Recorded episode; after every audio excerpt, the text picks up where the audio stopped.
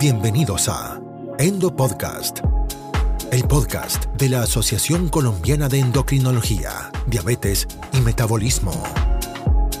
En este episodio hablaremos sobre experiencia en el manejo de terapia farmacológica en sobrepeso y obesidad con el doctor Otmaro Belalcázar. Este podcast es patrocinado por Laboratorios Avot. Bienvenidos. Hola, un gusto saludarlos. Bienvenidos al Endopodcast de la Asociación Colombiana de Endocrinología. Mi nombre es Otmaro Belalcázar, médico especialista en medicina interna, subespecialista en endocrinología y metabolismo, máster en nutrición deportivo, director científico en el Centro Integral del Manejo de la Patología Endocrina, Metabólica y Ósea del Eje Cafetero. Y es un gusto poder compartir con ustedes y hablar de una enfermedad que más que una enfermedad es una pandemia llamada obesidad. La obesidad se la cataloga como una enfermedad crónica, multicausal, incurable, controlable, con altas y bajas, cuya base fundamental es el cambio en los hábitos de vida saludable, ratificando que su seguimiento es crónico como otras enfermedades crónicas, la hipertensión, la diabetes. Y la podemos ratificar como una enfermedad que acarrea múltiples enfermedades, enfermedades metabólicas, hipertensión, diabetes, dislipidemia. ¿Cómo no ratificar una enfermedad que el 50% de los pacientes pueden terminar con diabetes mellitus, un 60% con dislipidemia, colesterol elevado y un 70% con hipertensión arterial. Y ni qué hablar de la enfermedad de moda, el hígado graso o la esteatohepatitis, inflamación del hígado a consecuencia de la grasa, la elevación del ácido úrico y o enfermedades relevantes importantes que aumentan la mortalidad como la leucemia, el linfoma, en cáncer de mama, el cáncer de colon, entre otras. Y lógicamente, infarto agudo de miocardio, isquemia cerebral y o enfermedades mecánicas, desgaste articular en columna, cadera, rodilla, reflujo gastroesofágico, incontinencia urinaria y el famoso SAJOS, síndrome de apnea e hipopnea obstructiva del sueño, factor de riesgo de hipertensión pulmonar, falla cardíaca, muerte súbita. O también enfermedades mentales, depresión, demencia, ansiedad. El diagnóstico desde lo más simple a lo no tan simple. Algo sencillo que podemos hacer en nuestra consulta diaria. Peso dividido para la talla al cuadrado, lo que se conoce como el índice de masa corporal. Cuando el índice de masa corporal supera rangos de 25, definiríamos sobrepeso. Luego, cuando supera rangos de 30, obesidad grado 1, mayor a 35, obesidad grado 2, y mayor a 40, obesidad mórbida. Luego, la nueva clasificación del Colegio Americano de Endocrinología y la Asociación Americana de Endocrinólogos Clínicos hacia el año 2019 define a la obesidad de estadio 1, cuando el índice es mayor a 15 kilogramos por metro cuadrado, y se asocia a una o más complicaciones relacionadas con la obesidad leve a moderada, es decir, entre la hipertensión, la prediabetes, diabetes, dislipidemia, reflujo gastroesofágico, osteoartritis, artrosis, entre otros. Y obesidad estadio 2, cuando el índice es mayor a 25 kilogramos por metro cuadrado, y se asocia a una o más complicaciones relacionadas con la obesidad grave. Otra forma de diagnosticarlo, pues importante, ratificar que el peso no se evalúa por cantidad, sino por calidad. Es decir, ese kilo está constituido de cuánto de músculo, de grasa, de agua, de masa ósea, piel, vísceras. Razón por la cual el porcentaje de grasa es importante.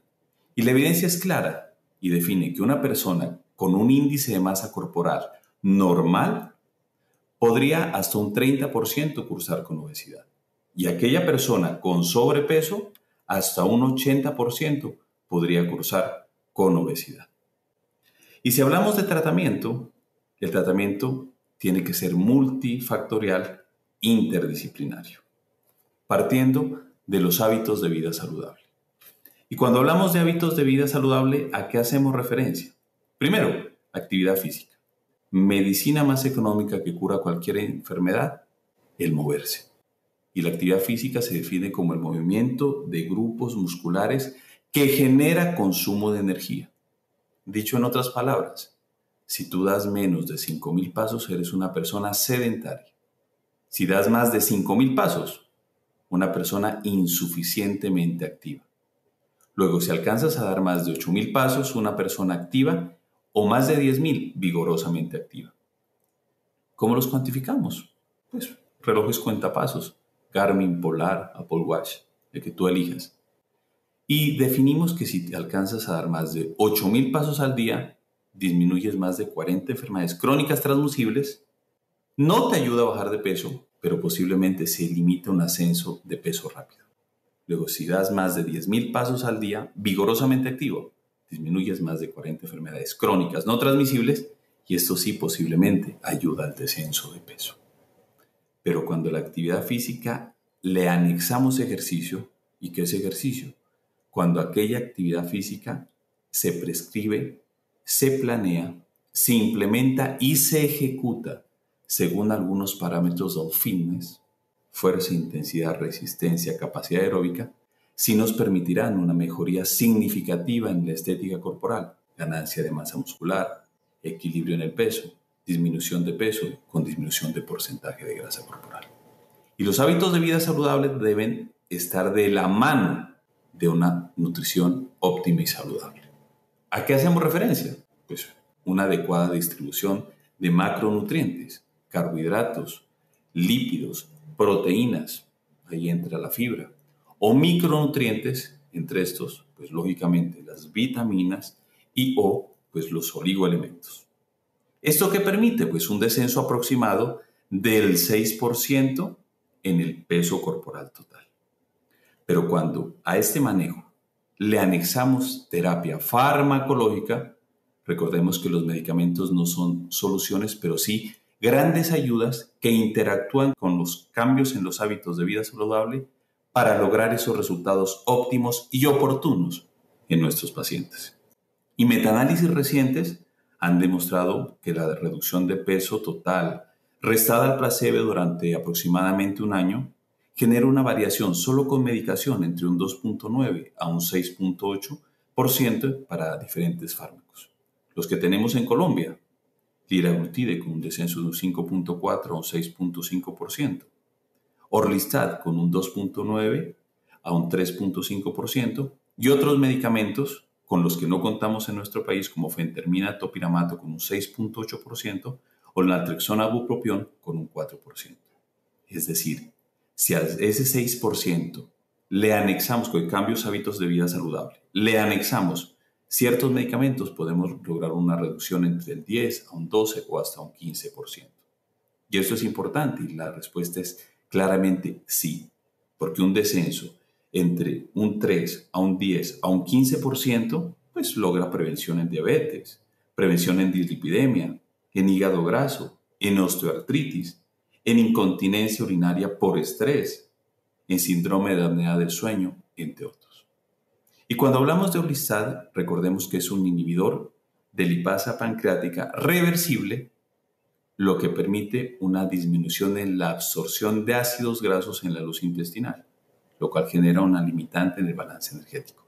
Y si a esto adicionamos moléculas de nueva generación como los análogos de GLP-1, pues lógicamente este brinda un efecto central y periférico, generando efectos de saciedad, logrando un vaciamiento gástrico lento, por lo cual como efecto mecánico da sensación de plenitud y llenura, y pues a nivel pancreático favorece una secreción óptima de insulina disminución de la secreción de glucagón y anexo a esto, proliferación en lipólisis. Factores adyuvantes que ayudarán y permitirán un descenso de peso, una disminución de porcentaje de grasa en ese peso y ante todo mucha, mucha y mucha salud. Es un placer y un gusto saludarlos eh, este día. Espero que este podcast haya sido de su agrado y estamos atentos a cualquier información cualquier duda o interrogante. Un abrazo para todos. Esto fue Endo Podcast. Los invitamos a conocer más contenidos en la web www.endopodcast.org y suscríbase al newsletter. Síganos en nuestro Instagram, arroba Endocrino. Nos reencontraremos brevemente en una nueva dosis de Endo Podcast. Gracias por escucharnos.